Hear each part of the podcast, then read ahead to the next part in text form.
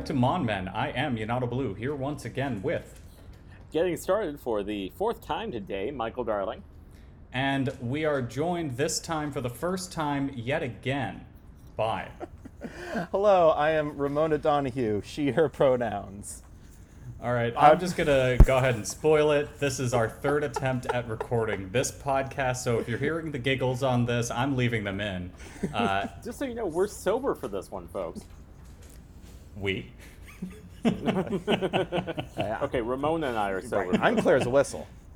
I'm thinking of that uh, that classic clip from The Fresh Prince of Bel Air where uh, Uncle Phil is just like, we. we. and he just walks off. Uh, But anyway, Yeah. uh, welcome back to the show, Ramona. We're so glad we get to have you on again uh, after you know technical difficulties last time. Yes. Uh, and yes, I'm, I'm, I'm very glad to be back. I'm sad that, you know, the general public won't have my uh, opinions on Mantine on the record, but, you know, we'll power through this. It'll be okay. yeah. I We have got faith some in good us. mons for you today. Um, so, but since they didn't have the benefit of your full introduction from the lost episode, if you'd like to go into you know your history with Pokemon and uh, you know tell us a little bit about your background with the franchise. Uh, sure. So I have been a fan of Pokemon for pretty much my entire sentient life. Um, well, not not quite. I'm a, I'm a little older, but like, Pokemon Blue was the first video game that I ever owned and really played. Wow. Yes, uh, I have like a vivid sense memory of going to a local department store with my grandma and like buying out the Game Boy and buying the game and uh, I'd known about the game because my cousin had like a copy of Pokemon Green for whatever reason and like brought it uh, brought it when he was visiting and was like playing this. And then of course like immediately Pokemon took off everywhere. And I, I, I for a long time I kind of assumed that in my town I had like introduced Pokemon to just like everybody. I was like yeah this was this was me. You, you heard you heard about it through me first not through not through the anime, not through the relentless advertising. It was my cousin's Pokemon Green that you heard from me secondhand, and you were like, "Wow, we we got to get this game." Um, and yeah, it's uh, just been there ever since. I'm still a fan. I uh, played all of Sword and Shield pretty much the month it came out. Uh, just Sword. I didn't have Shield. I'm not. I'm, I'm not that much of a fan. I don't like the. Yeah. You know. Um, but and uh, I love pretty much every generation of the game except for Diamond and Pearl. So Interesting. Glad yeah. to have you back for uh, criticisms on that one. oh oh yeah, Yeah, we'll that'll get be fun into it. That'll be fun whenever we get that far. So this is why we brought Ramona back because she is the genesis of Pokemon. So for our one listener that is hate listening because they hate Pokemon so much, um, It's Ramona's goddamn fault. you know who to blame. Yeah, there you go. And Nintendo still waiting on that check. You know. But- go. Viral marketer. That's the actual title.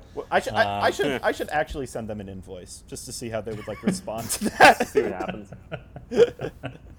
I mean, that would be really. We'll That probably would get take a a cease and certain. desist letter and also stickers. I mean, that would take a certain amount of research to find their accounts payable person. But like, if you issue an invoice, I wouldn't. I, I would be surprised if they actually had enough. Like, I don't know. They have to have some kind of a system to verify it, but they probably send you an email back saying, "Can you please send the scope of work for this? We can't verify this invoice." and I'd be like, "Listen, I don't have all my receipts in. It's been since 1998, but it's it's been a long time project. I mean, I say it's worth a try. You never know. Listen, Yeah. give it a shot. It's tough times, people. You gotta you gotta get it when you can. Gotta Alright. hustle. Well, I have a simpler project and game for us to play as always. Uh, Ramona, would you like to play a game of Mon Mom? I would love to play a game of Mon Mom. Okay, uh, so to remind listeners, Mon Mom is the game where I've sent my mother a picture of one of today's Pokemon that we'll be discussing. So she has either seen a picture of Phanpy, Donphan, Porygon Dose, Stantler, Smeargle, or Tyrogue, or Hitmontop, and she is going to describe it, give this Pokemon a name, and it'll be up to Michael Darling and our co host Ramona to determine which one she's talking about. Uh, so, are you ready? Yes. Okay, here we go. This Pokemon looks like Dumbo. I will name it Abba. Okay, pause for the Dancing Queen insert. And so it's a Pokemon that looks like Dumbo that she is named Abba. Uh, Michael, as always, we ask you to go first so our guest can play either defensively or branch out. Well, I think it's one of the elephants, but it's a good question about which one, because Donphan has the ears, but Dumbo doesn't have tusks. I mean, I haven't seen the Tim Burton Dumbo. Maybe you know he gets stabby in that one, but no, regular classic Dumbo does not have tusks. So I'm gonna go with Fanfi. Okay, and I do want to point out that you also make the same mispronunciation of the name that I do, because I've always said Fanfi, but apparently it's spelled Phanpy. Fan pie, maybe. this is the thing where I go on YouTube and look for a pronunciation while we're doing the show. So All keep right, in the meantime, uh, Ramona, what is your guess? Um, I'm gonna have to concur with Mike here that it's probably one of the elephants, though. Though in the back pocket, I'm really hoping for some Porygon 2 action here. kind of looks like an elephant, you know. So I will say I was tempted to send her Porygon 2, but you know, and I'm from henceforth I'm not calling it Porygon 2. I'm just going to call it the dose. um, but uh, I was worried that the dose would just be way too easy, like she would have called it like a rubber duck. So you both are correct. It is Fan P, Fan Pi, Fan Phi, um, whatever the correct pronunciation is, and that is our first Pokemon of the day. So. Uh, Michael, if you have done your flash research as our head of uh, the research department and fact checking, It really sounds like it could go either way. The robot voice on the Pokedex is really hard to tell. Fan pie. So it's either Fanfi or Fanp. okay, but it is a P sound. Fanp just really doesn't roll off the tongue in the All right right, way. I am as I have officially renamed uh, as I've officially renamed Porygon 2 to just Dose for this uh, for this podcast. I am now uh, renaming Phanpy to PP Boy. Um, so start us off with PP Boy. No. I refuse. So disrespectful to poor yeah, Fampi. so- Fampi. This is an adorable little elephant that Blue is abusing. Uh, and it is a ground type that was originally exclusive to gold in Japan, but for some reason was put in silver for the US. They fixed that on the remakes, but for some reason this was in silver rather than gold originally. Don't ask. um, yeah, I'm just going to start by saying it's a ground type, but it's. which means it's weak to water, which makes this Pokedex entry very funny to me. When others get around, uh, gather around, they thoroughly dose each other with water. These Pokemon can be seen drying their soaking wet bodies at the edge of water. So it's a little bit of a uh, so it's a little bit of a sadist. I think, uh, well, it sounds like they like to splash each other as well, so I think they're switches. They're verse. Okay, cool. That sounds like Uh, that sounds like somebody at Game Freak like saw a picture of elephants by water and was like, "That's it. That's what elephants do. We gotta have that."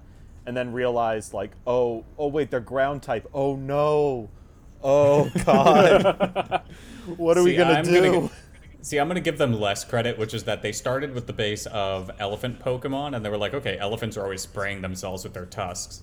And then they noticed in the picture, like, oh, they're also covered in mud, so I guess that makes it a ground type. And then they that they worked backwards from there, and this did not compute the problem there. Uh, But um, but I will say, as much as uh, as much as I am slandering PP Boy with the uh, with the renaming, I do Right. love PP Boy. PP Boy is adorable.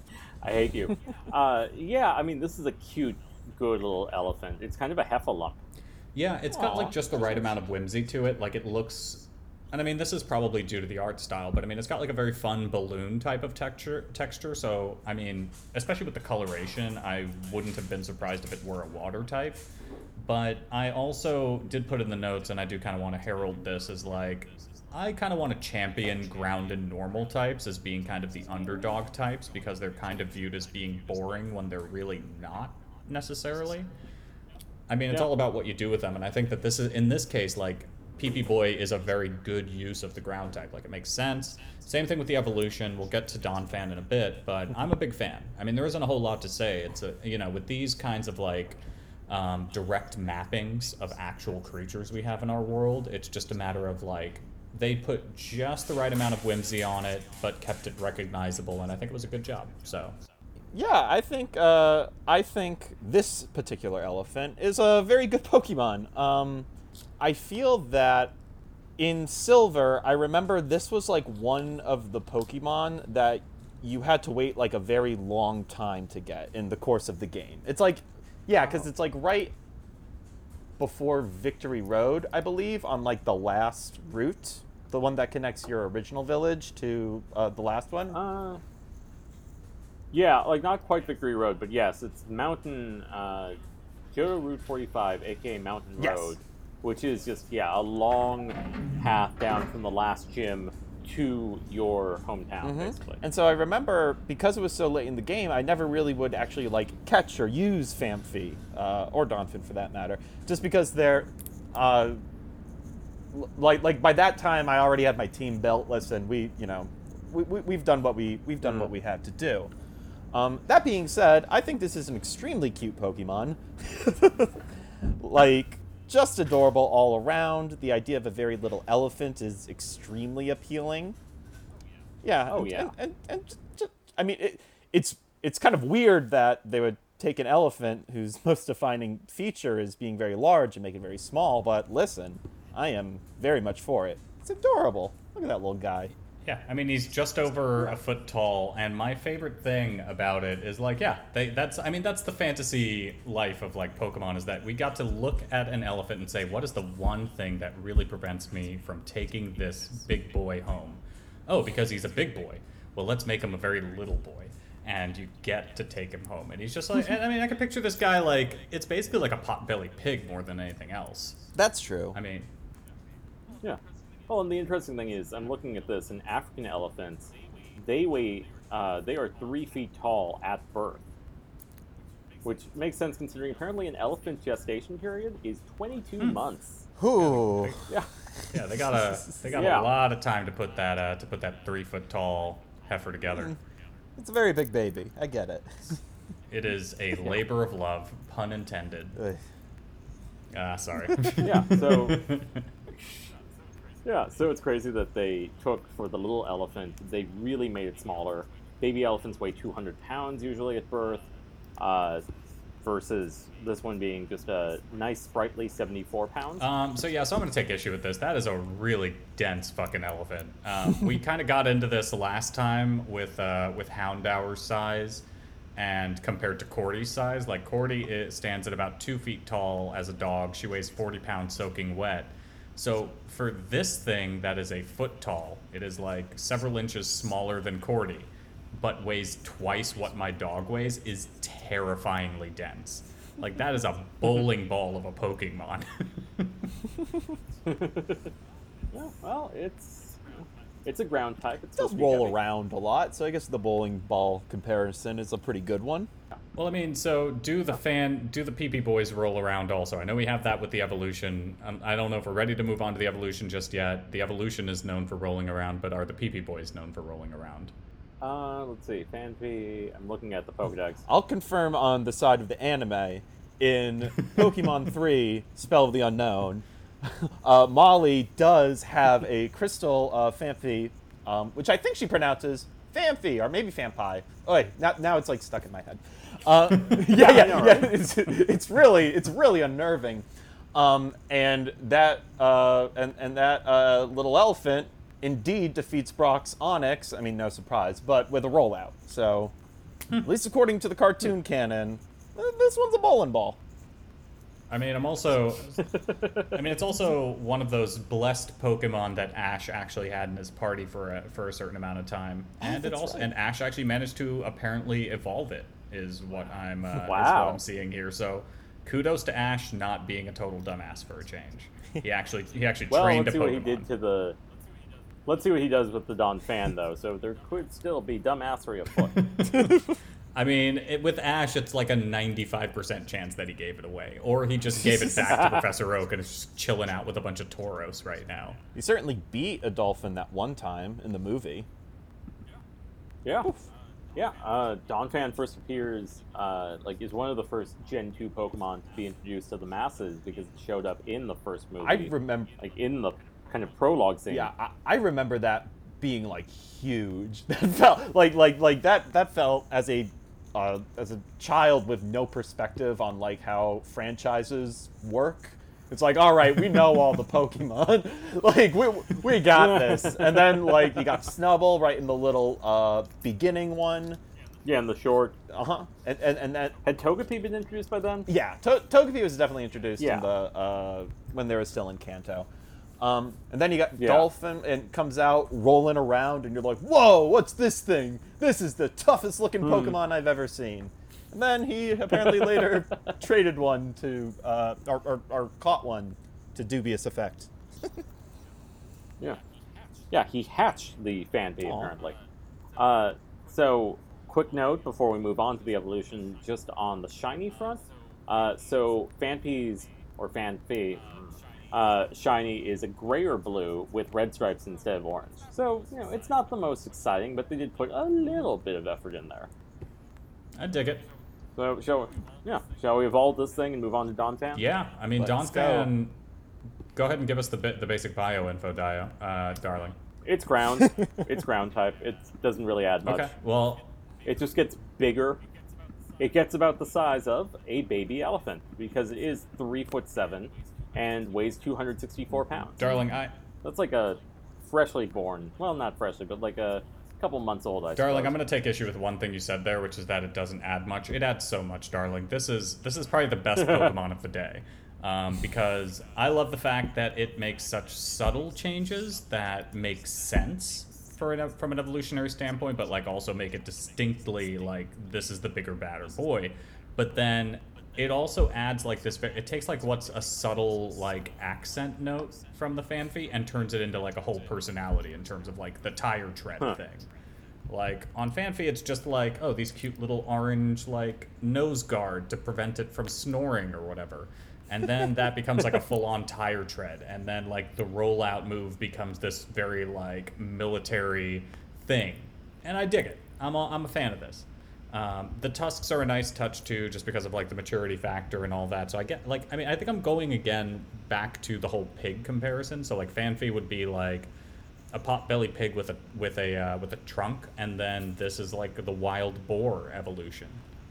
I, I was actually just thinking that looking at this like looking at this guy to the point where I was like, is this based on an elephant? Like like like was, was I was I just, was I just Yeah. making a weird assumption? 'Cause sometimes you do that with Pokemon. Um, yeah, it looks like straight up like just just like it's just a wild boar, uh, more more than an elephant, honestly. Um, but I, I, I, I like this guy. I think I think I think he yeah he has a fun yeah. time. Get four of them together. You can you know make a little tractor or something. Yeah, that's your escape. that's your escape strategy right there. Ash was one fourth of the way to constantly having an escape vehicle. yeah. Looking at this again, uh, I feel like it's another one that we have to classify as a Mega Man looking uh, Oh, yeah. Definitely. This isn't a Robot Master or a uh, like uh, whatever the name for the bad guys, like the head bad guys in uh, the Mega Man X series were. But this is definitely like one of those smaller enemies that you see rolling around in the stage. Okay, so I actually do know the exact boss from Mega Man X that you're thinking of, and it is Rolling Armadillo from Mega Man X on the SNES. and it is literally, it literally, and I remember this cool thing, like this was its weakness, was that Rolling Armadillo had the armor that looks like Donphan's like tire treads thing, and it would like roll and bounce around the arena that you had to fight him in. And then if you shot him with Spark Mandrill's electric shock, you would knock that armor off, and boom, you're fighting a Fanfy all of a sudden. Armored Armadillo. But yeah, I see it. I see it. So, so yeah, this guy, this this uh, Donphan, A plus, great job, Game Freak. Finally, you've you've uh, you have I have nothing to hate on you for today. At least not yet. I mean, they, they were clearly proud of this one, you know? like, they, they, they, they put it up front in the anime. They were like, yeah, th- this this is going to be like the guy. And I, I, I don't know if really, I, I don't know if Donphan ever really kind of st- like stuck around in any of like the previous games uh, as like a Pokemon to really want to get or like want to use that much. But here definitely made a big impact. Big fan. Good old, Mm-hmm. you know, elephant pig. Yeah. yeah, I mean, they had Ash have one, so that does raise its Q score pretty big. And apparently it stuck around. I mean, it was never like you know, it was kind of like the uh, the Toni Kukoč, if I can continue referencing the Last Dance. You know, did its minutes, got its points on the board, but it was not the star. of Went back to Ash's Europe. lineup by any means. There you go. Yeah. Um, yeah, it looks like Ash has revisited. I'm looking at the entry on Bulbapedia, and yeah, Ash kept it around through Ruby and Sapphire. Wow. So Oh wow. that's yeah. And then uh, yeah, it's chilling with Professor Oak right now apparently. That's like yeah, that's like one of the few Pokemon that have Yeah. stayed that long with Ash without him letting it run off to go mate or something like that, or get rid of it. Yeah. Um, other than oh wow, it gets this is crazier. It then uh, he wound up teaming up with it again for a little bit in the Diamond and Pearl era as well. So yeah, this Wow. Fan has been around. I'll, Good I'll- for it. I, Good for it. I take Yeah. back my original assessment. This guy's uh, this guy's got staying power. Impressive, Ash. I mean, wasn't one of the implications of the Pokemon sh- series though that for whatever reason, like, whereas in the game you drop a Pokemon in the uh, in the PC, it just sits there and doesn't do anything. Oak was actually training Ash's Pokemon for him. That's why his Tauros showed up for the first time and fought its first battle in New Hyper Beam in the Pokemon League. and Yeah. Krabby was just able to evolve mid battle into a Kingler that knew Hyper Beam. Also, so many of Ash's Pokemon just evolved knowing Hyper Beam, which they're not supposed to know until like level 60. Oh well, that's because Professor Oak probably has a TM that he just keeps using. on. Professor Oak just juicing up all of Ash's Pokemon like they're all Ivan Dragos. Now listen, Ash. prof- I bet against my grandson coming up, so you know. Here's some here's some more Pokemon. Here's a Kingler. It's got a Hyper Beam. Go ahead. Professor Oak is the Balco of uh, Kanto. It's like uh, yeah. Yeah. I'm just picturing like Professor Oak basically being the uh, the Sensei Kreese of Cobra Kai, and there's like a Mr. Miyagi professor across the way that only has one Pokemon at a time. It's the breeders basically. um, has any have you guys watched Cobra Kai on Netflix or while it was on YouTube? I have not. Uh, I have also not.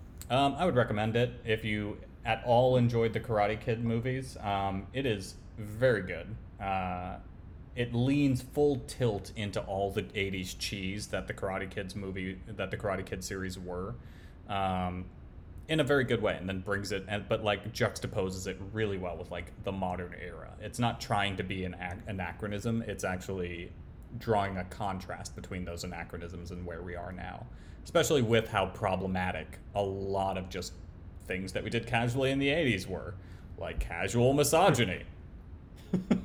Just just just real quick question. Ralph Macchio shows up, Oh, he's in it. He is 100% the co star. I mean, then I'll consider. Um, yeah, and Ralph Macchio is not like the one good thing that they do is they update it where they're like it isn't like as objectively like good and bad guys. It's like there is complexity and nuance to every character. Oh, so, that's good. Okay. So yeah, so I would so I'd give So- that a spin if you guys are looking for something to watch. Not that anybody has any time to binge watch things. I mean, God. Um, Uh, one last note regarding Ash's Pokemon. Uh, at the end of Black and White series, he did take a photo. Well, he went back to Kanto and took a photo with all of the Pokemon he still owned. So that was his current team plus a bunch of Pokemon that were just chilling with Oak. Uh, and so you see, like, Charizard is there, Bulbasaur, and Bulbasaur apparently dropped back in at some point. Uh, but what I find hilarious is that there are at least 11 Tauroses pictured in this photo. which again, Gotta gotta stick to the canon from that one banned episode.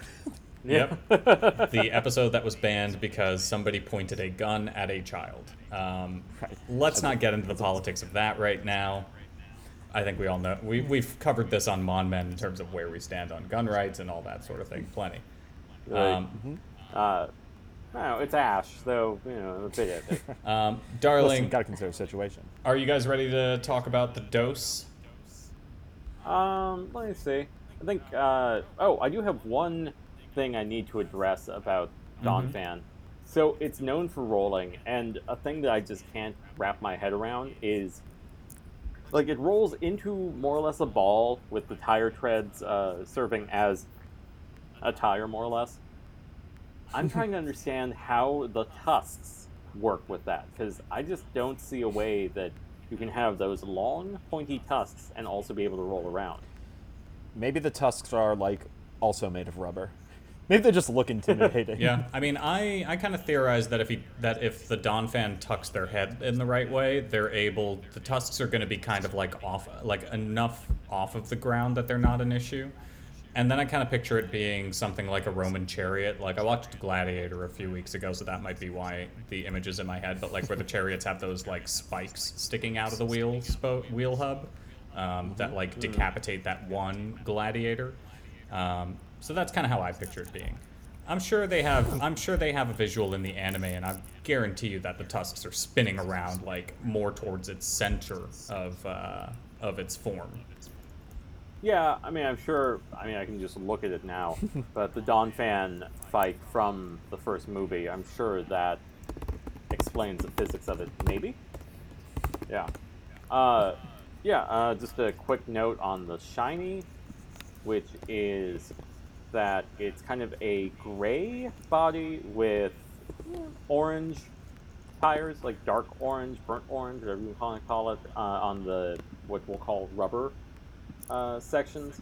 And my last thought for everyone is just what inherently makes these two ground Pokemon? Because there's nothing that says to me about them that, yeah, these are ground Pokemon. Like, Phanpy doesn't even learn a ground attack naturally in Gen 2. So like Donphan is like he kind like I said he kind of looks like a like a, a, a wheel that you'd find on maybe like a bulldozer or like a, like a tractor or something like that.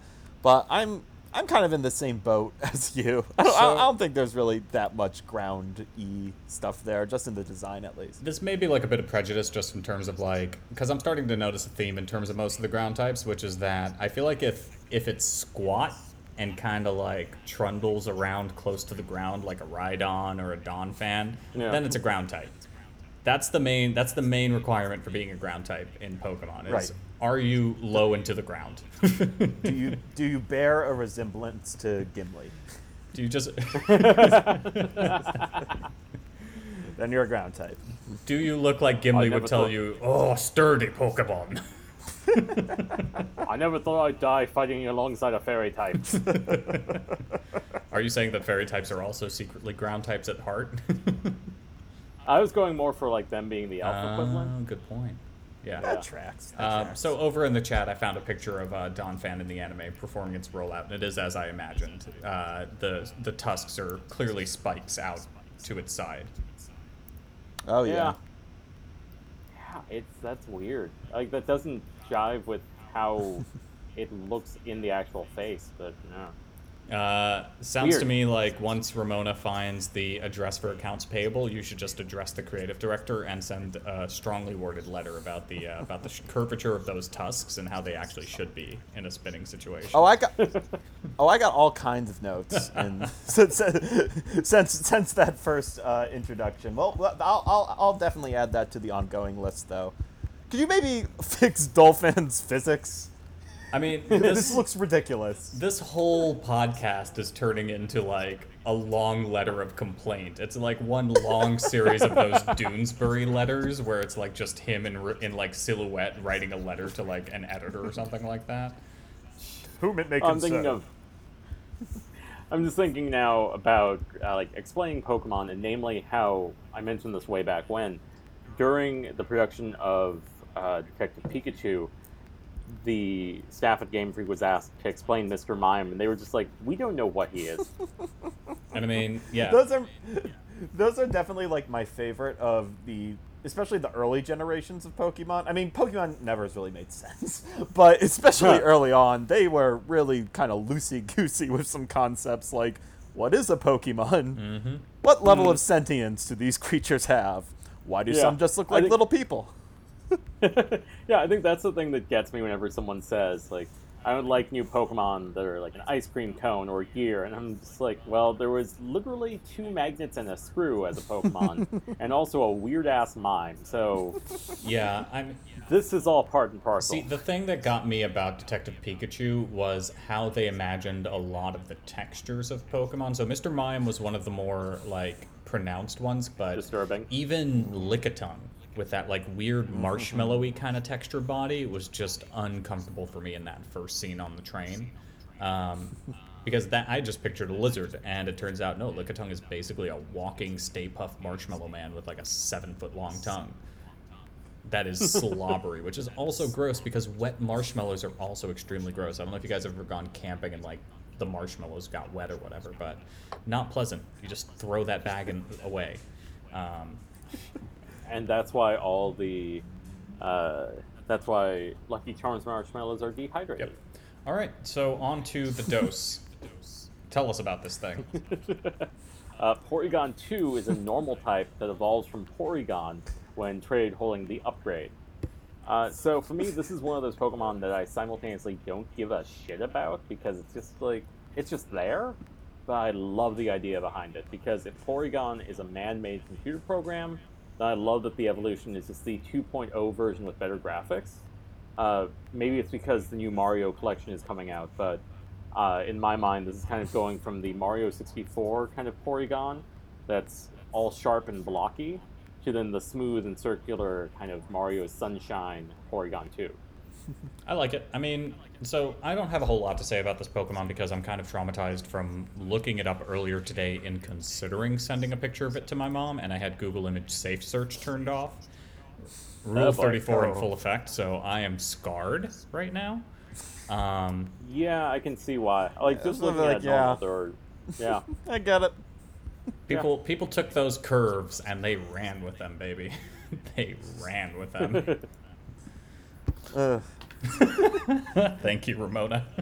Just- don't know. Porygon 2, I'm fascinated by this Pokemon because I think it's I think it's really complete trash, just like in, in terms of just, just in terms of like the conception of it and just like everything about it. Because like Porygon, you know, we, we were just talking about Pokemon that don't really make sense, and Porygon's like a perfect example of that. Like a man-made Pokemon mm-hmm. that's like a, a computer program and it can like go freely through cyberspace and i guess that like you know pokemon pcs already there's a precedent of you know the pokemon in cyberspace but it's still a weird jump all things considered. But i get it. Mm-hmm. It's it's a weird looking pokemon it's based on like the graphics at the time and then you get Porygon 2, mm-hmm. and it's just like, I mean, even the name, it's like Porygon 2. Like, what? I don't know what I don't know what to tell you. like, I mean, my like I like I like that because it is just the implication of like, yeah, this is the sequel. I would like if they had just done Porygon 2.0. Yeah. Uh, because that definitely screams more. This is a computer program, Right. Than Porygon 2, which needs to have like the subtitle like "Back in Action" or something like All right, that. here's here's my existential problem with the concept of Pokemon, and you kind of like danced around this, darling. But my mind spirals downward and downward and downward into these like terror thoughts, which is what is the line between a Pokemon and a human? If they have so much sentience, they can learn language. Meowth has shown us that Pokemon can use their experience points to potentially learn to be like conversant. Um, so then how does like and then this like so apparently a pokemon can be artificial. We've already encountered that already with like magnemite and magneton where the like lore straight up says that they are inanimate objects that was given life force through some kind of Uh. like you know power cosmic or whatever the power cosmic equivalent is for pokemon. And apparently pokeballs will capture these living creatures. So my question is and we've i don't know if we've ever seen this in the anime but like what happens when a pokeball is thrown with capturing intent at a human being? How does the pokeball know the difference? None of it because like the pokeball has to be able to distinguish between a literal virtual internet download and a bull. So how is it telling the difference between a bull and a human? I think they do that gag at least once in the anime, and I, I believe it just like bounces off or something like very mundane. like yeah, they just they, they don't know. I mean, I'm just picturing like the existential terror of like a Pokemon Rip Van Winkle story of a human that got trapped in a Pokeball for 300 years, perfectly preserved, and then he gets released. Huh. well, one of the most subtly horrifying things in Gen 1 uh, that they have never addressed again because it's terrible is when you meet Bill, he has somehow been transformed into a Pokemon. That's right. Oh, yeah, that too. Yeah. Just like mind-boggling implication. I mean, like I guess, I guess like right from early on, if we're looking at Pokemon, then like Mewtwo is another example of like an artificially created Pokemon. I guess that like, Yeah. but but, but at least even then there's like a logic to it. He, well, Mewtwo, Yeah, it's a clone. Porygon too.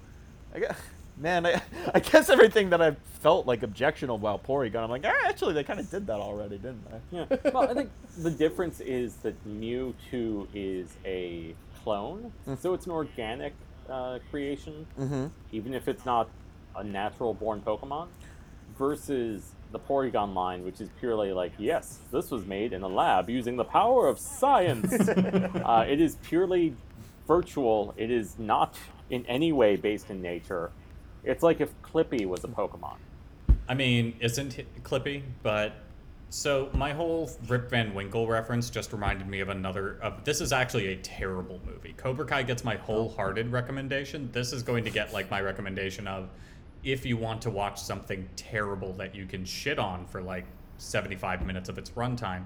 Uh, time tr I like where this is Time. Trap the movie. Uh, it's about this group of like people that go hiking into a cave that has a uh, that has basically like this bubble where time moves like ten thousand times slower than the rest of the world, and they get trapped in the cave. And at first they think that oh we're just watching a day like they have like this hole uh, into the cave where they can see like the sunlight shifting. And at first they think oh that's the sun shifting like every four minutes where like every four minutes equals a day outside and then they realize no that's actually the sun's orbit through the equinox shifting because the days are passing so quickly Wow. and they realize that every four minutes is actually a year um, and they get stuck in there for a few hours or something like that and then they end up going like 10000 years into the future um, spoilers for a very terrible movie but it's all about the journey folks it's not about the destination When is this from? Uh, so this is from 2017. Um, I also don't have the benefit of saying that it was a COVID quarantine watch. I definitely watched this back in November of last year.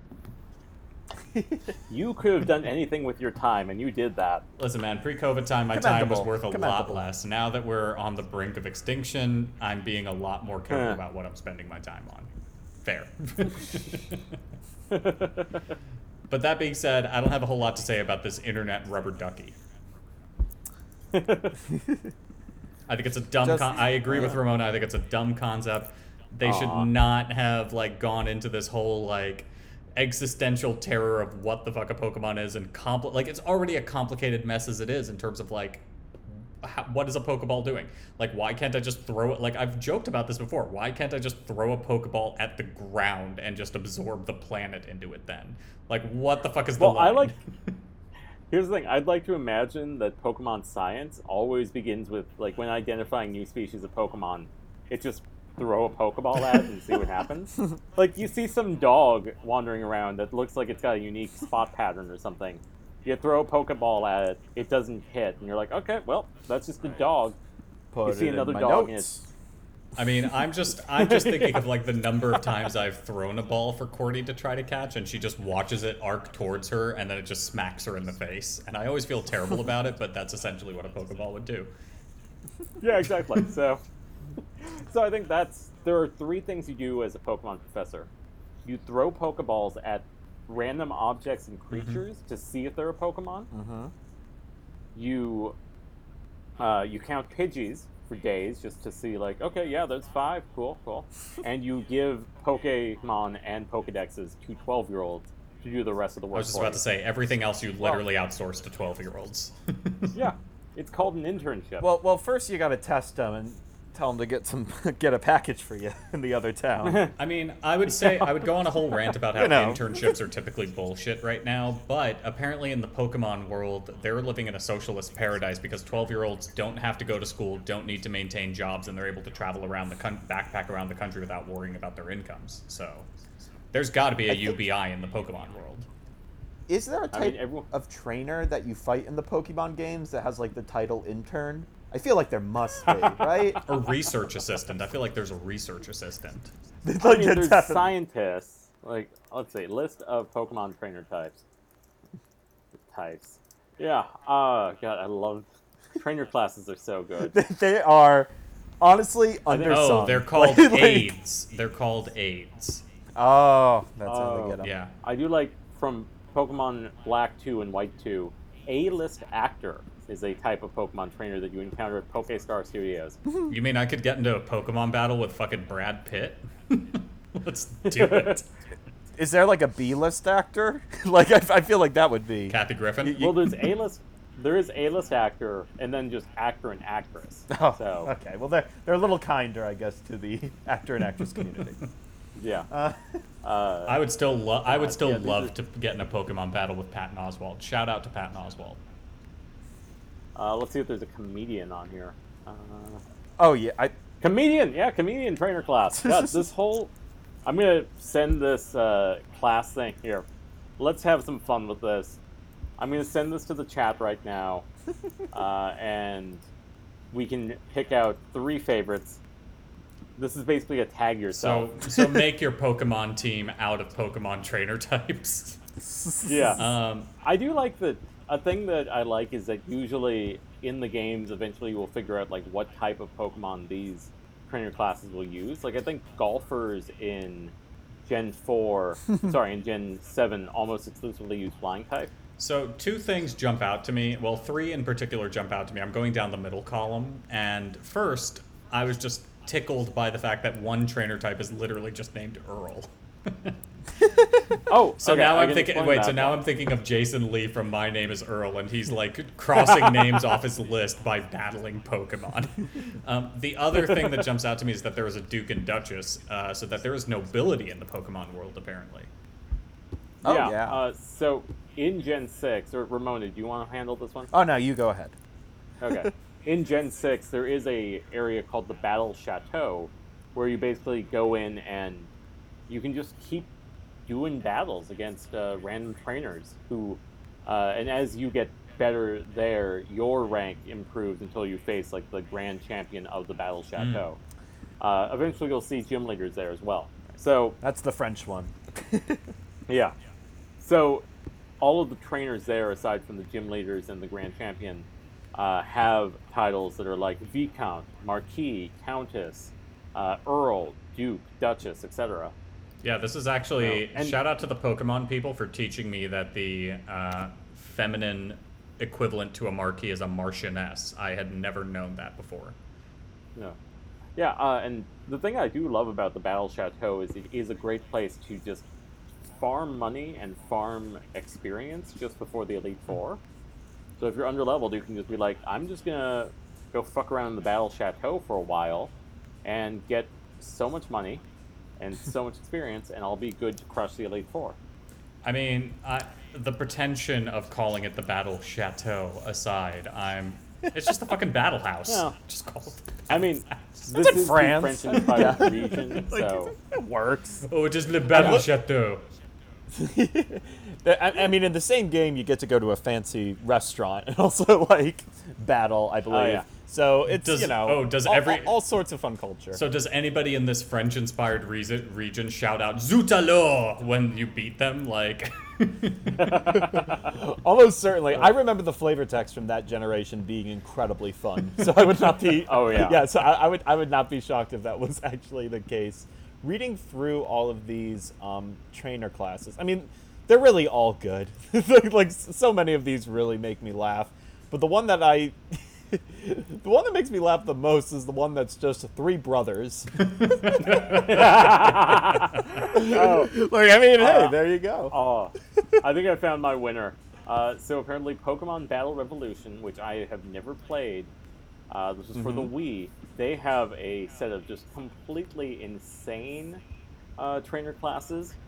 So, like, you don't see your normal beauty, lass, sailor, all of those. Instead, or swimmer, you have like shocking girl, sci-fi maniac. Three brothers is from there.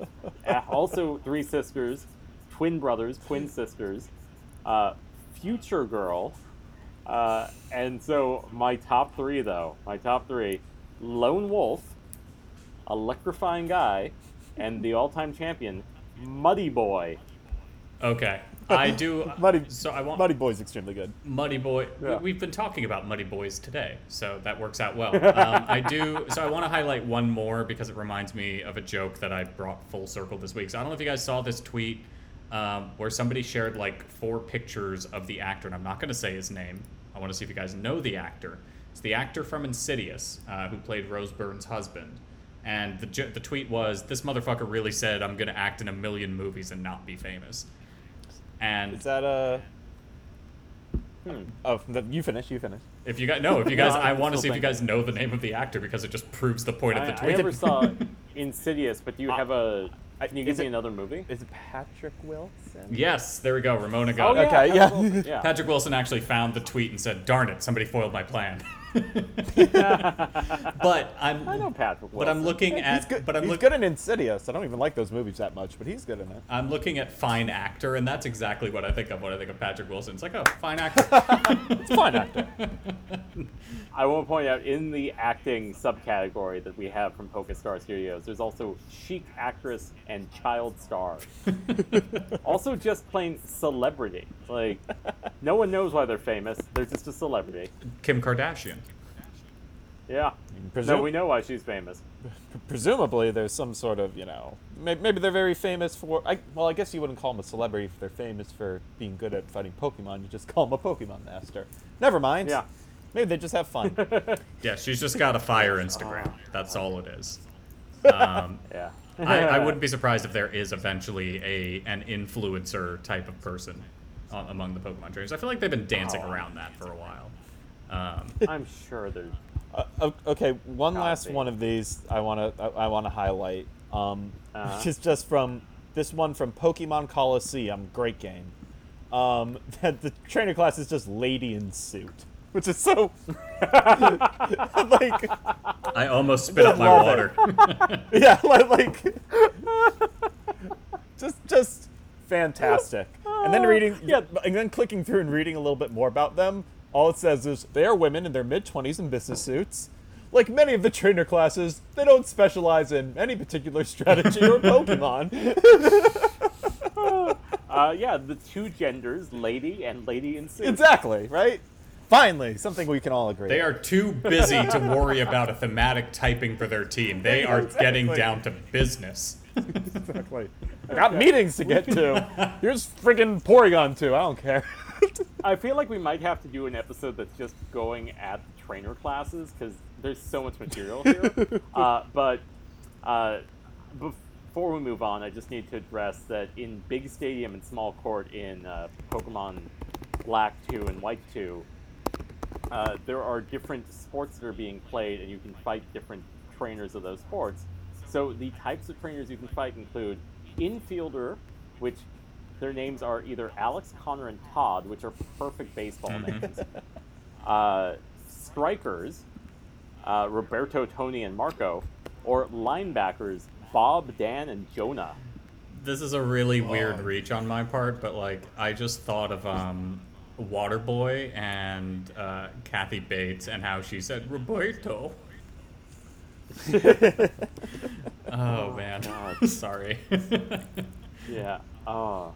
um, so, darling, tell us about the shiny because I found an alternate shiny just now on a Google search that I think is really cool. But what color is the shiny for this uh, for this dose? So- Uh, this is kind of picking up of what they did with Porygon, where they kind of reversed the colors. But uh, how do I explain this?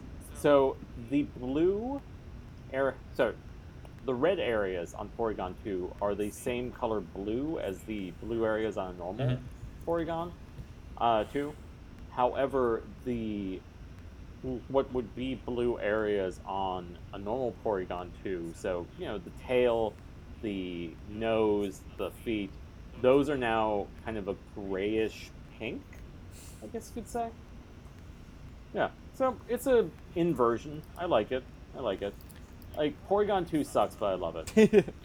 that we can all agree on. Yeah, I um. So I did. So I, I the link may not be working. I just tested it in the chat, but I found a deviant art of an alternate version of the shiny, and I wish they kind of went with this because I feel like now that Baloo, let me just say for a second, I am scared based on you talking about Rule 34 and finding a deviant art of Porygon That's, 2. that's just what I was thinking. Well, Like- okay. I mean, we're on this journey together. Don't worry. I'm not leading you down. I'm not leading you down any paths that I will not walk bravely down myself. Trust me in that. um, but that being said, um, you know, I so I realize now that when we talk about shinies, and especially when we complain about like some of the shiny themes that we keep seeing over and over, I feel like they only recently, with some of the newer types, have started embracing like, no, this is like an alternate coloration. This is like you know the way we see alternate color patterns in nature with our creatures. Whereas like now, whereas like for now, shiny just means oh yeah, they're just being turned to a special color with a little graphic. Um, So I don't think they're putting a whole lot of thought into it, but I do like the fact that I found a picture of a shiny Porygon or a concept for a shiny Porygon that has penguin coloration. So the blue Aw. parts are turned white, the pink parts are turned black, and it has green eyes. and it's I yeah, like it's a really cool idea, and I think that that is it shiny? No, but it is a cool alternate color concept um, that you could call a shiny. So that's what I'm realizing seeing it is like, yeah, this is such a cool concept, but it doesn't qualify by what they call shiny. Um, but that's all I've got for the dose. Okay. Yeah, Ramona, anything more? Uh, I think we clo- I think we covered them. Okay. All right, tell us about a fucking All right. deer. uh, so the eyes of Dr. T.J. Eckleburg are blue and gigantic. Their retinas are one yard high. They look out of no face, but instead from a pair of enormous yellow spectacles, which pass over a non-existent nose. Evidently, some wild wag of an oculist set them there to patent his practice in the borough of Queens, and then sank down himself into eternal blindness, or forgot them and moved away. But his eyes, dimmed a little by many paintless days, under sun and rain, brood on over the solemn dumping ground. Yeah, Stantler is a normal type. Yeah, if you ever wanted to hear Darling trying to seduce me on air, that was it. Um, the Great Gatsby is unabashedly one of my favorite books of all time. Um, so I don't want to. I don't want. We can talk about the eyes first, but I do want to point out that at some point we are going to discuss the booty tumor that it has. That none of this. That none of this addresses. But first, the eyes, Darling. What do you think about the eye antlers? Well, there's a reason why I brought Gatsby into it because yeah, those are the eyes of Dr. T.J. Eckleburg. Like I have no other way of describing them. Hundred and ten percent agree.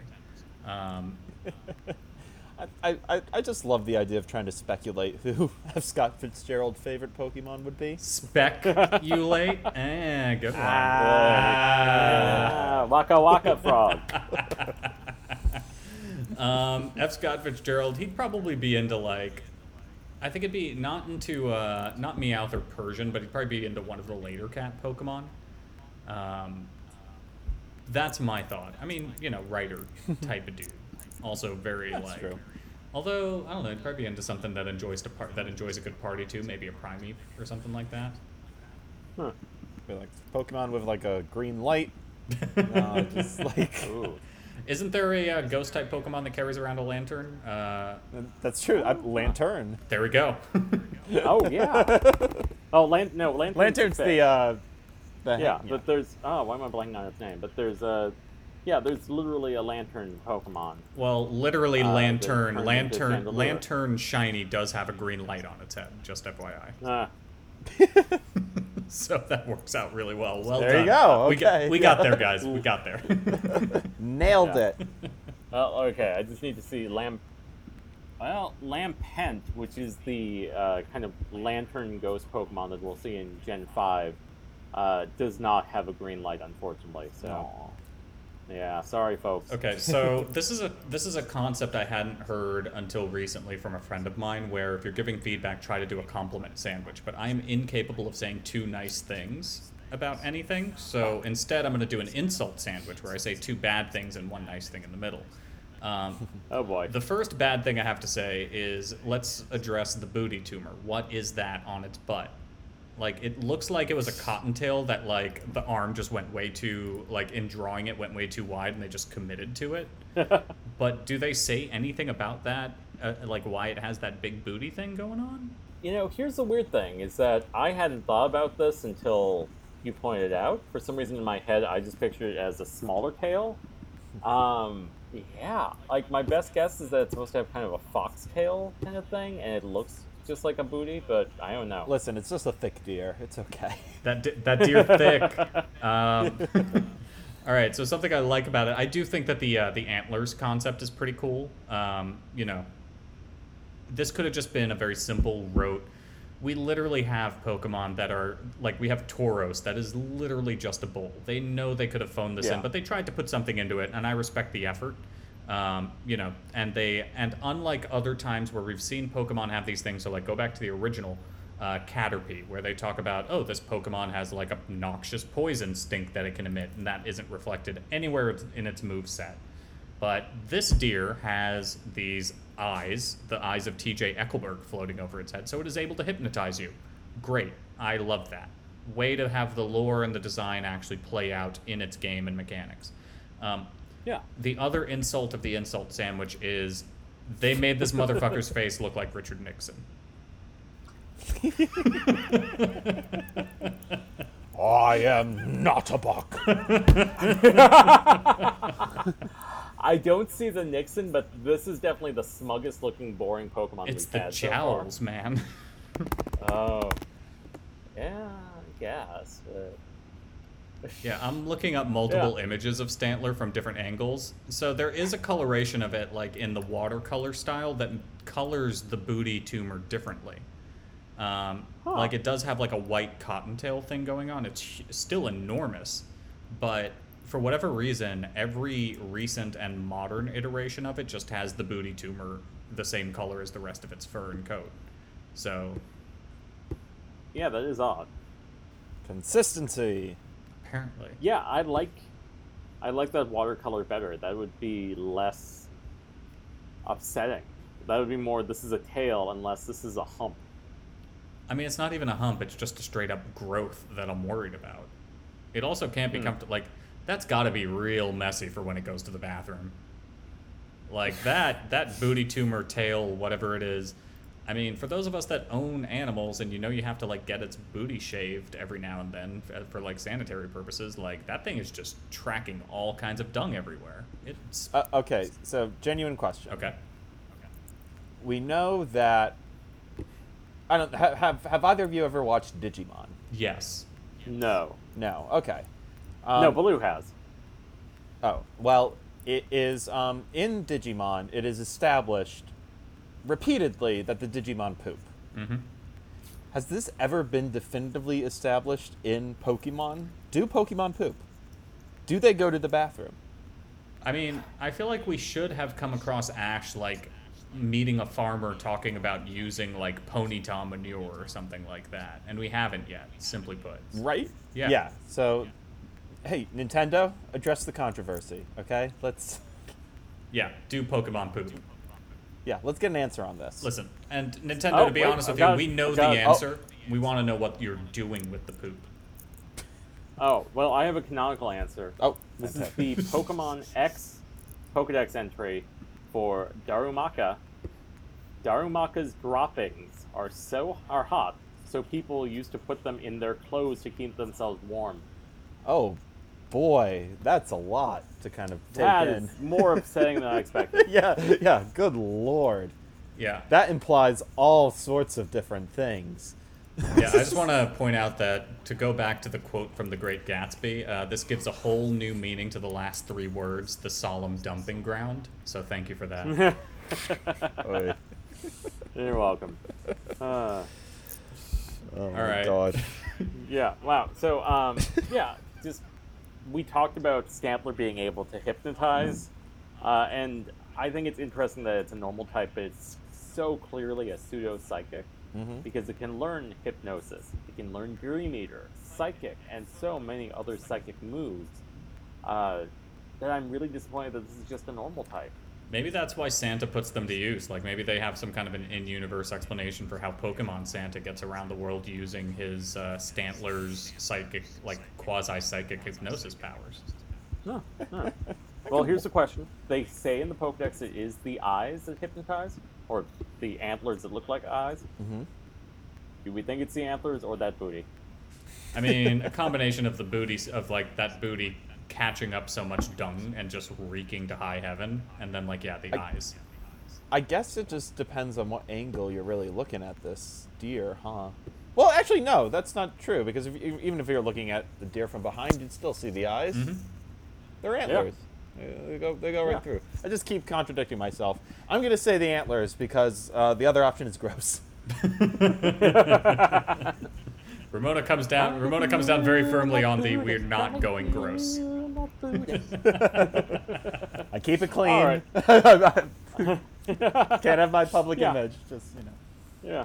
Uh, so yeah, the only other thing I gotta say about this is that you know it's boring as a monster, but I like the design, which makes it very interesting and fun to talk about. Uh, and it's shiny as yellow green. That's all I've got. I mean, I'll say I'll say in closing that this is very much a filler, but it's a good filler. Sorry, Ramona, you were saying. Ramona? Oh no, nothing, nothing really much to add. I think it's a fine Pokemon. I'm honestly very surprised it's not a psychic type. like, like, like to I, I, I had just kind of Yeah. assumed that it was. Um, I, again, another great Pokemon that showed up in Pokemon 3 Spell of the Unown in the opening scene, where Ash is uh, battling a strange young woman who ends up being like his little companion on the journey. So, just for that, you know, top marks. Good Mhm. movie. Yeah, A plus there. Um, so yeah, so I think we're ready to go on to our novelty Pokemon. Oh, yeah. Darling, you Woo! you sound. My boy Smeargle. I could hear your excitement in the notes for this one. Smeargle is a normal type, and yeah, we have reached this generation's novelty monster. Uh, we had Ditto in Gen 1 that would just turn into the Pokemon it's fighting. Smeargle uh, is fascinating because it can only learn one move, but also every move. Uh, so it learns Sketch, which is a move that permanently copies the last move an opponent used, and if you work it just right, Smeargle can be useful for anything basically. Like, it can make catching easier because you could use a combination of moves to trap a Pokemon. Uh, you could make breeding easier because you can be like, well, I want to get this move onto this Pokemon, so I'll use a Smeargle to copy this move and then have that be the only move it has, so that when you breed with the Smeargle, it'll be on this other Pokemon I want to have. And then you can even create a weird competitive play move set because it can learn fucking everything. So how common are they in the game? Like, is this like an event Pokemon, or can you actually find them in the wild? You can find them in the wild. I think I think they're not that rare. They're they're they come out um, along the route pretty close to where you find Unown. I'm pretty sure. Yeah, Um, at the Ruins of Alph. Yeah, and uh, they're, they're, they're- I mean, they're they're like maybe uncommon, but they I don't remember them being like super rare or hard to find or anything like that. Um, so, but but definitely not like an event Pokemon. Um, Yeah, which it's is like it's like how Ditto was in Gen uh, One. Like they're restricted to one area, but they're not that hard to get. Yeah, I'm a I'm a big big fan of Smeargle. I think Smeargle's great. Smeargle's really cute. Smeargle's really weird. Like just just, Hmm. just, just such like an interesting, odd concept for a Pokemon. I like that it it's definitely like an animal, but it's also like very appealing, like anthropomorphic. You know, like like it looks like a little painter guy, but also a cow. That's good. I'll Yeah. take that. Well, I think it's a beagle. Is it a beagle? Is that what it's? It's Yeah, got a little bit It's of got that Snoopy It's got a. Snoopy thing going on, yeah. I um, I do like the fact that whereas normally I would have to question where the fuck did this thing find paint out in the wild. Nope, they're going with the gross factor to explain it, which is that it is a secretion, and that the Pokemon is using its secretion to paint its territory, and I fucking love that. Yeah. perfect. Well Yeah. done. Well done. You guys leaned into a little bit of like gross body horror with these Pokemon, and it worked. I'm, a, I'm giving this one an A plus. Yeah. Uh, Smeargle is found in Ruins of Alph, and it has a 10% chance of being encountered. So not bad, not the best, but that's you know, still not like the one percent Dunsparce. So ugh. I mean, yeah, yeah. Let's and go for a walk for a little bit. yeah. It just it really Kill some Natu. It really does look like Snoopy though. Like I just can't Oh, get yeah. over that now that you've brought up the beagle thing. Yeah, it's it's it's pretty it's pretty clear that's definitely it. Hmm. But you know, worse What we? worse things to copy than Snoopy. Oh, yeah. it's Oh, very yeah. appealing. Yeah. What do we think about the tongue? Because I kind of like the idea that this is a Pokemon that's so serious about its painting that it's just got that thing that we do where it's just like its tongue is out when it's incredibly focused. Right, like it'd be holding its thumb up like next to a palette or something like that. Hmm. I mean, I think it's I think there's so many this is again a situation of less is more. It is literally just Snoopy with a little beret and a paint tail. And I just love it. It's it's my favorite. It like it's a, it's it's a shame that so many Pokemon I love are grouped up today because like I don't know, I just feel like we're we're in for like three solid episodes of me hating everything else that comes after this. But yeah, I do love the tongue out. I think uh, every little touch, even like the little black eye frame around the eye and things like that, it's just all Oh, these yeah. little things that just make him look just like scr- scampy and scrappy enough. Very French, extremely French looking.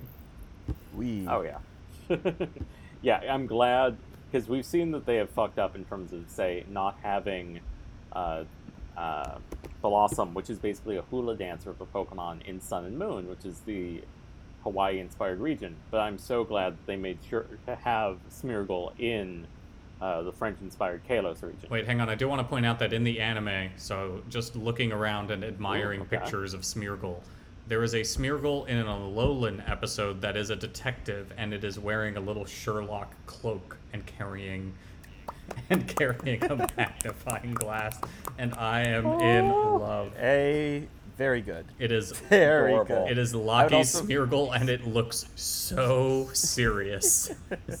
it is a jumping jumping off of that, I would like to point out that in the anime, the first appearance of Smeargle, uh, he Smeargle there were was actually uh, three Smeargle, which were owned by a character named Jack Pollockson.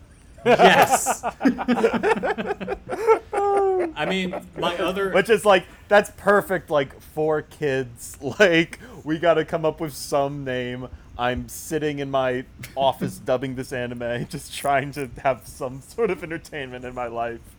I um, Jack Pollockson. That's good. But I do wonder how effective a Smeargle would be at like crime scene investigations because it's like gonna ruin the sanctity of a crime scene dripping its tail paint everywhere. could Alright, could so- paint that outline. There you go. oh god. Well, uh, just gonna throw out about Jack Pollockson in the original Japanese. His name was Keith Basquiat, so named after Jean-Michel Basquiat and uh, Keith Haring. Oh love my this. god. Love it. What a deep cut. Let's know Jack Pollockson. Sorry. No. Jack Pollockson is perfect. Um, so yeah, so I so while I would normally take an issue with the Pokemon wearing a beret, I mean it's clearly a fur, like its own fur taking on that shape. But you know what? Yeah. They figured so much else out so well with this Pokemon in terms of the biology, the lore, and all that. Give it a fucking beret. It absolutely earned that beret, one hundred percent. Uh, you just know that in the Pokemon universe, berets are based on Smeargle's skull.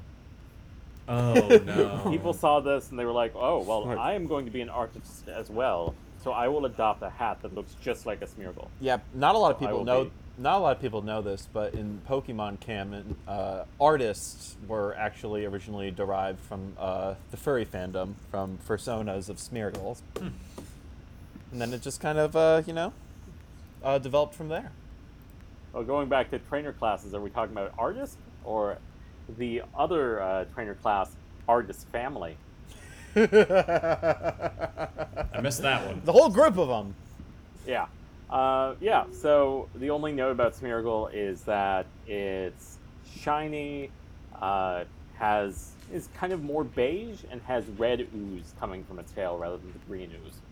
So yeah, yeah, it's perfect. I don't really care about the shiny too much because it just works already. All right, Ramona, you got any closing thoughts on Smeargle before we move on to uh, the little little fighty boys to close us to close us out? Uh, not really. I love this guy. Knowing that, knowing that in the anime they named his uh, trainer after like graffiti artists is a really fun touch to like Yeah. his whole graffiti, his whole sketching aesthetic. So uh, I have I have learned more things about a Pokemon I'm already a big fan of. What a day! Mm. And it only deepened Keith our love too. Basquiat That's is the the- funny thing. yeah, I I love I love Jack Pollockson. I think that's great, but Keith Basquiat is also very funny. I mean, I mean, just just incredible to think of like just just just being able to pull that out. I love it. Yeah, I even setting aside the reference, like the idea of the name Keith Basquiat is so funny to me. All right, well, Mr. Darling, if you could cue up uh, another baby mon for All us. right. Yeah, so we're back to babies. Tyrogue is a fighting type that evolves into the Hitmon Pokemon. So that's Hitmonlee, Hitmonchan, and their new relative and my new enemy, Hitmontop. uh, its evolution is stat based in a very interesting way. So it becomes Hitmonlee when its attack is greater than its defense, Chan if the defense is greater than the attack, and Top if the stats are equal. Which just sounds exhausting to try to parse out in game. So That is, I, Yeah. A- absolutely. If you're like, but but I but I feel like that's such a cool mechanic at the Oh, same yeah. time. Like like, Yeah. like like like like that's a, that's such a clever idea for like how to distribute that. It's also like, but like yeah, to your point, like I just want to hit him on top. I don't know how to I don't know how to evolve this guy. I don't know. Like Yeah. defense ups or attack ups are very rare. Aren't like common items, so it can't. So like it just sounds like troubling. How common are Tyrogues? Are they are they out in the wild? Like, can you find them or? Well, I think so. This is where it gets stupid. In Gen two, uh, Hitmonchan and Hitmonlee weren't available naturally because in the first game in Gen one, you could only get those as a choice of prize after being Karate Dojo. So, or the Fighting Dojo rather. So, I think you find the Fighting Dojo master uh, and he gives you after you battle him he gives you an egg which contains Tyro. I'm double checking this as I speak. Uh, or maybe he doesn't even give you an egg he just gives you Tyrogue and then you can evolve Tyrogue at level 20 uh, yeah at level 20 and then you could breed that Hitmon with another Pokemon and try to get other Tyro so you could get the rest of the line. But yeah, it's it's so much work. That was back when there was a big push to like trade with your friends. Mm-hmm. Yeah, Yeah. So trade with your friends. Try this breeding mechanic we've put in, which is why we have seven babies. so somewhat surprisingly, I don't hate this Pokemon. I, I don't hate Tyrogue. I do hate Hitmontop. Um, oh, thank you. But Tyrogue, I kind of like, you know, I like the fact that even though we have another baby mon to deal with, like, you're right, Ramona, like, when I say that it sounds exhausting, I do think it's a really cool mechanic that, like, yeah, you're getting a different Pokemon based on how you train it. Kind of like if you want to be an MMA fighter, you have to train a certain way, whereas if you want to be a boxer, you have to train a different way. Um, You know, I. And I like Tyrogue overall. I think Tyrogue has this very, like, the weird image that came to mind is, like, old timey football players. Like, Tyrogue just oh has yeah, that, like, the leather. yeah. And I like that, you know? Looks tough, not necessarily like fully trained yet, but it also they didn't lean too heavily into like the baby look. What's weird Yeah, the bandages I think are another good touch. Yeah, what's weird to me is that Hitmon top actually looks like more of a baby. Because it's like Ah, because it's like squat and rotund. Um, and also because I hate it. Um, Yeah. but but uh you know We'll get there shortly. yeah, so for now, my thoughts on Tyrogue are pretty simple. I mean, I agree with pretty much the consensus here. Um, I like it. Old timey football player. Uh, what was that uh, one um, movie that John Krasinski was in opposite George Clooney where they played old timey football players? Leatherhead. There we go. Leatherheads. Yep. Yeah, there you go. Looks like looks Yeah. like it belongs as an extra or a stunt double in that movie. yeah. Straight from Central Casting from Leatherheads, here's Tyrogue. Um, Tyrogue, uh, uh, I, I, I don't really have much to say on this one. I, I don't I don't care that much about this evolutionary line, quite frankly. Um, like it, uh, like I I I, th- I think pretty much all of them are pretty good. They're fine Pokemon. They're fine fighters. You know, they get the job done. Um, but fighting was never my favorite type. You know, I'm more of a lover. Uh, and uh, I think that uh, as far as like in comparison to the other babies this introduced to this generation, I have to agree. I do appreciate that this one is at least like a little less like cutesy. Like they're Ah, all, yeah. you know, they're, they're they're all like all they were all very, very much baby like, and this one is still certainly like childlike, but it's got got a little distinction to them, and it it is it, it, it is genuinely like a very weird look and kind of a good way to incorporate both the elements of like Hitmonlee and Hitmonchan, where it's like, okay, these two come from the same base. How do we how do we reconcile these two completely different looking type of Pokemon? Yeah. I like the idea that they create a Pokemon that unifies the Hitmons to being from the same line. mm-hmm. However, and we'll get to that however in a moment with Hitmontop. Uh, so do we have any other thoughts on Tyrogue aside from the shiny, which I'll get to in a sec? Um, my thought is concerning the shiny, so by all means, Ramona. Uh, I'm good. Alright, so the shiny uh, kind of has blue pants, we'll call them, uh, and a tanner body, and then the bandages are pretty much the same color. So this is very much the uh, player two version of uh, Tyrogue. It looks like a topless Mega Man to me. That was my thought. Did this guy show up in that uh, Pokemon fighting game that came out? You know, that is weird that none of the Hitmons are in uh, Pokken. None of them, really. Yeah, yeah. Hmm. Yeah. Well, I think that brings us home on uh, on Tyrogue. All right. yeah, okay. So Ended on a big Hitmontop. part. Yeah, ended on a shrug, which feels right for this next Pokemon. Uh, Hitmontop, which is a fighting type, and I love all of the Hitmons equally. Or Earlier that day, I don't care for Tyro. Ah, damn it. I don't care for Hitmontop. so close. Oh, God. Uh, do you, you guys want? Well, do you all want to take the lead, or should I? Um, you can go ahead. Start us off. Okay. I feel like it's kind of an unnecessary expansion because Chan and Lee make a great arm day, leg day dichotomy, but Top doesn't really add anything to the equation. And also, I just really hate that they decided not to fit the established naming pattern they had for the other Hitmons. Like, they didn't name this after a fighter. Like, make it Hitmon Ali or something like that. Although Ali wasn't, you know, spinning on his head. Mhm. But yeah, just like, I don't I, I, I think they named him after uh, the great 20th century fighter, uh, Big Top Pee Wee.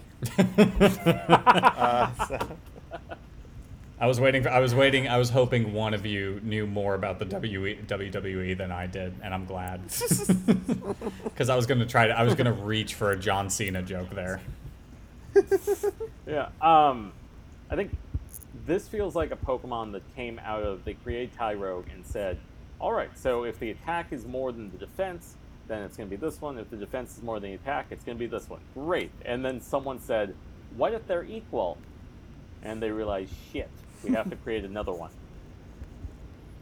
Yeah, I mean, I think it's a good covering of the bases because then you would just leave it up to RNG in some kind of way to determine which way it goes, one or the other, which I think could be kind of a fun bit of chance. Um, but um, Hmm. the the other thing I came up with for the design in terms of like, okay, so what does the design look like when you know you have both things equal? Because we have one that's a kicky boy, one that's a punchy boy. What's the middle? And so they turned him upside down so that his kicks would land like punches. And now I'm thinking of Community's Kick Puncher, the movie. yep. My punches have the hoping this is where you were powers of it. kicks. I was hoping that's where you're going with it. Uh, Yeah, Ramona is the one person who doesn't hate this Pokemon. Um, I mean, I, I, I- I don't, I don't hate Hitmontop. I agree that like maybe, maybe in comparison to like Hitmonlee and Hitmonchan, uh, not not following the naming convention, perhaps a little disappointing. But this is a little weird little guy, right? just just spinning around, just hitting a bunch of uh, you know, people breakdancing. I guess like that is, is that's the idea, right? Hitmontop's like Well- spinning, breakdancing. I've seen I don't know. like I've seen expl- uh, explanation that it's supposed to be kind of a capoeira fighter because the Japanese name is literally uh, capoeira. Oh, that uh, that might be an yeah. indication. Yeah, but here's the thing about it spinning around. They dropped that element. Since Gen 6, it's no longer on its head in its sprites. It's always standing upright and doing a capoeira move called a ginga, uh, where, for want of a better term, it is kind of pacing back and forth and swinging its arms ready to go. And then like doing like the break dancing like leg sweeping Like on the battle animation. yeah, I'm uh did any of you but yeah, it doesn't. It does not go on its head. did any of you play the Tekken series back when uh, back in like the old days? Um, because was a capoeira fighter in the Tekken series um, that I always kind of Cool. remember, and he was, and I mean he was just the button masher character because you could just like mash anything and he'd do fancy like break dancing fight moves, and it was always really entertaining. Uh, Eddie. Eddie something or other, I can't remember his name. Um, but yeah, I mean, I think it's uh, I think it's a pretty lackluster addition because again, Hitmonlee and Hitmonchan, their names mean something like they're named after fam- famous martial arts actors. Um, they have like a very cool contrasting pair of designs. Um, even if Hitmonchan very peculiarly is named after Jackie Chan, but is a boxer, very much like it should have been named like Hitmon Stallone. yeah, we need a famous capoeira fighter. So, But uh, see, if he was Hitmon Stallone, he'd have to be a rock type. Ooh, well done. well done. respect, respect. That's all for me, folks. I'm out of here. All right. Um, uh, I've got nothing else to say about uh, about Hitmontop. I've already stated my hatred for it. Uh, Ramona and Darling, Yeah. I'll let you guys close it out. Uh, I've just got shiny notes, Ramona. Um, nah, nothing, nothing much that you know had- hadn't discussed already. Just kind of uh, you know, he's he's there, he's fine, he's spinny. There you go. yeah. Uh, so I think our two least favorite shiny trends so far have been uh, when they just kind of fade the colors and when they take blue and turn it purple. Well, Hitmontop combines both of those trends because its body color is kind of faded and its blue unitard turns purple. So, yay. I You could def- really don't like Hitmontop. I mean, You, you can de- you can definitely tell that when when they first developed shinies, this was the era where they probably just did not have the amount of color that they really like wanted. You know what I mean? Hmm. This is like the the Game Boy Color, but even still, it has a somewhat limited palette. So some of some of these some of these switches look just like very odd and very not good, and this one is definitely not uh, not great looking. I don't know. I like purple, but the the gray looks very uh, not not not appealing. mm-hmm. Yeah. Yeah, I just want to point out that I shared to the chat, and I'll put this in the show notes. I found a picture in looking for Hitmontop shiny where Hitmontop is right side up, um, so standing on their feet, but um, the the like facial expression on Hitmontop looks like it's starring in a commercial for like antidepressants. oh God, yeah, that one that had the little uh, the little mm. blob thing that was the antidepressant blob. Oh man, Poor guy. man, antidepre- Oh, antidepressant funny. ads are just just always great hilarity for me. I've been saying for years that Pokemon should be licensing out uh, more and more of their characters to uh, various advertising groups, and I think I think this would be a good start. Could you imagine hearing all the side effects about like anal leakage and other like severe side effects being listed off while like a Psyduck just kind of like trundles around? oh, I mean, you know, be better than watching somebody's grandparents golf. This is true. this is true. All right. Uh, All right. Uh, well, if we're done talking Yeah. about these uh, Pokemon, uh, we've been talking about them in their world. Now let's talk about them in our world. Uh, welcome to Monster. a celebration of the harmony between humans and Pokemon. this All right, so this is the segment where we talk about what do we think these Pokemon would be doing if they existed in the real, honest-to-God world. Uh, Michael, would you like to start us off? Um, yeah, D- Fan would be used for construction slash demo, because where is that? Uh, it says uh, in one of the Pokemon, well, in a couple Pokedex entries, that it's so strong it could haul a dump truck. It can blow apart a house in one hit. It hauled So dump like a uh, truck. Miley Cyrus would Miley Cyrus would definitely be riding on a Donphan in a very famous music video. Um, yeah, and Stantler would be hunted for its antler, antlers, which is canonical. Uh, they were nearly driven extinct because of that. Uh, and apparently, the little ball element, the eyeball, we'll call it, in their antlers, uh, has a tendency to fall out and has been used to make a powder that helps with sleeping. So, those are all things we have from canon that I can say would be used in our world. Uh, Ramona, do you have any thoughts? Um, I mean, looking through them, I feel like I would love. So, the obvious answer is that Smeargle would be an artist. But, you know, Smeargle's an artist in his world as well. But because his uh, type power allows for uh, him to copy any move perfectly, I would see him as kind of a counterfeiter type. And I would love to see a version of F for Fake uh, featuring a Smeargle. I, I think that would be, yeah, I, I- I think it would be an interesting, um, an interesting portrait. Okay, I like that. All right. I like that. Well, um, you know, my only two Pokemon that I really want to comment on in terms of the real world today are Tyrogue would be very useful in an NFL training combine situation, um, and I think Smeargle would just be the best pet. Just love love Smeargle, protect Smeargle. Um, but okay, uh, with that, we are ready to talk about how we could improve these Pokemon. Welcome to Mon Mods. Pika pika. Remix, it had to go down. I got something else to tell you about the new Motown. All right, so darling, once again, you have very strong feelings today. Uh, what would you like to change about one of these Pokemon? I kind of already addressed this. Just make Stantler a psychic type. Go all in. Okay. Um, you know, I I do disagree with you this time. I do actually kind of like the occasional, hey, here's a normal type with a couple of like well-suited moves based on its lore and biology. I think that's actually very well done in this case. It's not as baffling and maddening as it is with Psyduck, that literally has Psy in its name. Different story.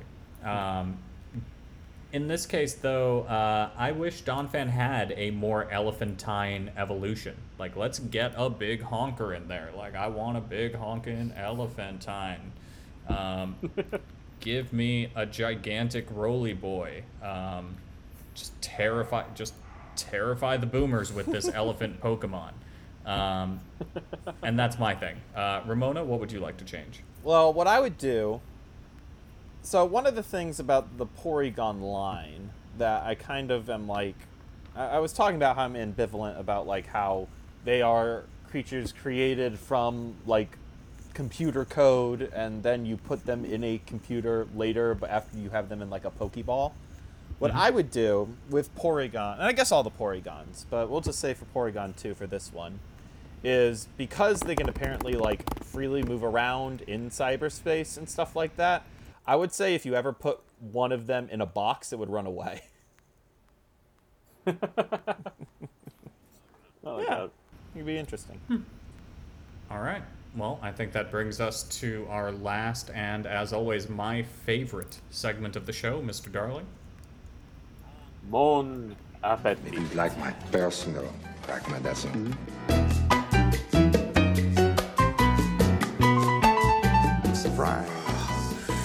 Right. Uh, so I'm going to play it very simple. I'll take the lead this time uh, because I'm going extremely simple this week. Uh, I just want a cheese pizza with a little bit of Smeargle tail drizzle on it. Okay. Okay. Uh, Ramona? Um, hard to say. Not a whole lot of, not a whole lot of good eats here today. I get. I mean, Stantler. I guess venison. There's a like real world like kind of analog. Maybe like a jerky, a venison jerky. That's a pretty. That's that's that's that's a pretty tasty food. Marinated for a while. Maybe doesn't taste too much like Stantler anymore. Maybe don't think about how it's like antler eyes would, you know, be judging me during this. Uh, for me, I'm also sticking with Stantler because it is probably the most edible of these monsters. there's a delightful restaurant in LA called Cacao Mexicatessen that in the before times would sometimes have venison tacos that were just delicious. So let's make some Stantler Machaca de Venado tacos with shredded Stantler venison, topped with avocado, radish, salsa habanero, cotija cheese, and cilantro.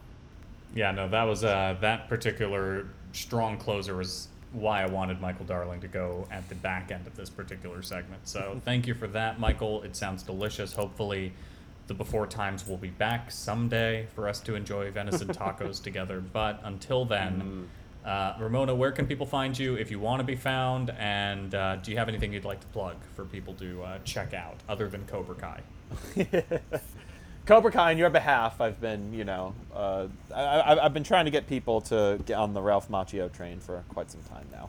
Um, nothing to plug. Um, nothing to plug. Nothing, nothing going on. If you want to follow me on Twitter, it's at Sailor Ramona.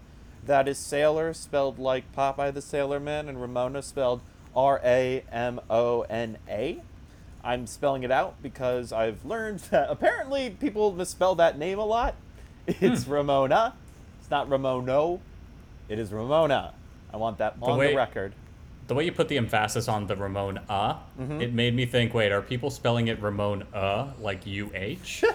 I would love that. Oh my god, if people were going Ramona. Like that that's that's an that that I would that I'd approve of. I'd probably fold it into my name. Yeah. if I were the kind of person that knew how to make a Twitter bot, I would name your Twitter bot Sailor Ramona. Oh god, nobody needs nobody needs a Twitter bot of my feed. That's, it's already a jumbled mess. It's All right, uh, Yeah, that would be next level chaos in the best way. exactly. all right. So, Mr. Darling, what have you got going on? Well, uh, I've got a thing that will be out already by this point, and I don't know if it's going to be online, uh, or I mean, I don't know if it'll be uh, saved online, so I'm not going to bother talking about that. Just going to be weirdly cryptic. Uh, but I do have a few articles coming out at some point in the next month, which uh, involve topics like polyamory and COVID 19, uh, the members of podcast The Ride, and giving us a guide to how to have a theme park experience at home. And um, uh, I currently have an article in Los Angeles Magazine's website about Shangri La Plaza, a one off TV pilot from 1990 that you have never seen and is one of the weirdest things that's ever aired on broadcast TV. So that's definitely online already. The other two I haven't gotten worried about when they'll be published. I, Okay. I, I actually watched that based off of your article on it, and it is indeed uh, bananas. It's so It's weird. So it's so weird, but like in the in the best way, in that like best like '90s, or like it, it must have been the early '90s, right? Like '91. Oh yeah, 1990. Oh, like yeah, 90s to the power of exactly. 90s. It has that like cop rock, like fish police, just like kind of like weird, like how how did this even get like approved? But thank God it did. I mean, yeah. All right. Well, I don't have anything to plug this week, um, so we'll be back here again in a couple of weeks. Apologies for the uh, schedule being somewhat erratic these past few weeks. Between the lost episode and uh, a lot of personal projects that I've taken on that don't bear plugging here, um, schedules have been a little bit more tight. But we will be back again in a couple weeks with another episode. In the meantime, I'm glad that we're back post lost episode with Ramona as our guest. Thank you again for joining us. happy to, happy to. And we're gonna have you back again, whether or not this becomes another lost episode. So I was about to be that. like, the first thing I'm gonna do is save this file the moment we start recording. All right. Well, let me well, let me not jinx it. I have been Yanato Blue here once again with. Muddy boy Michael Darling. Thanks for being here. I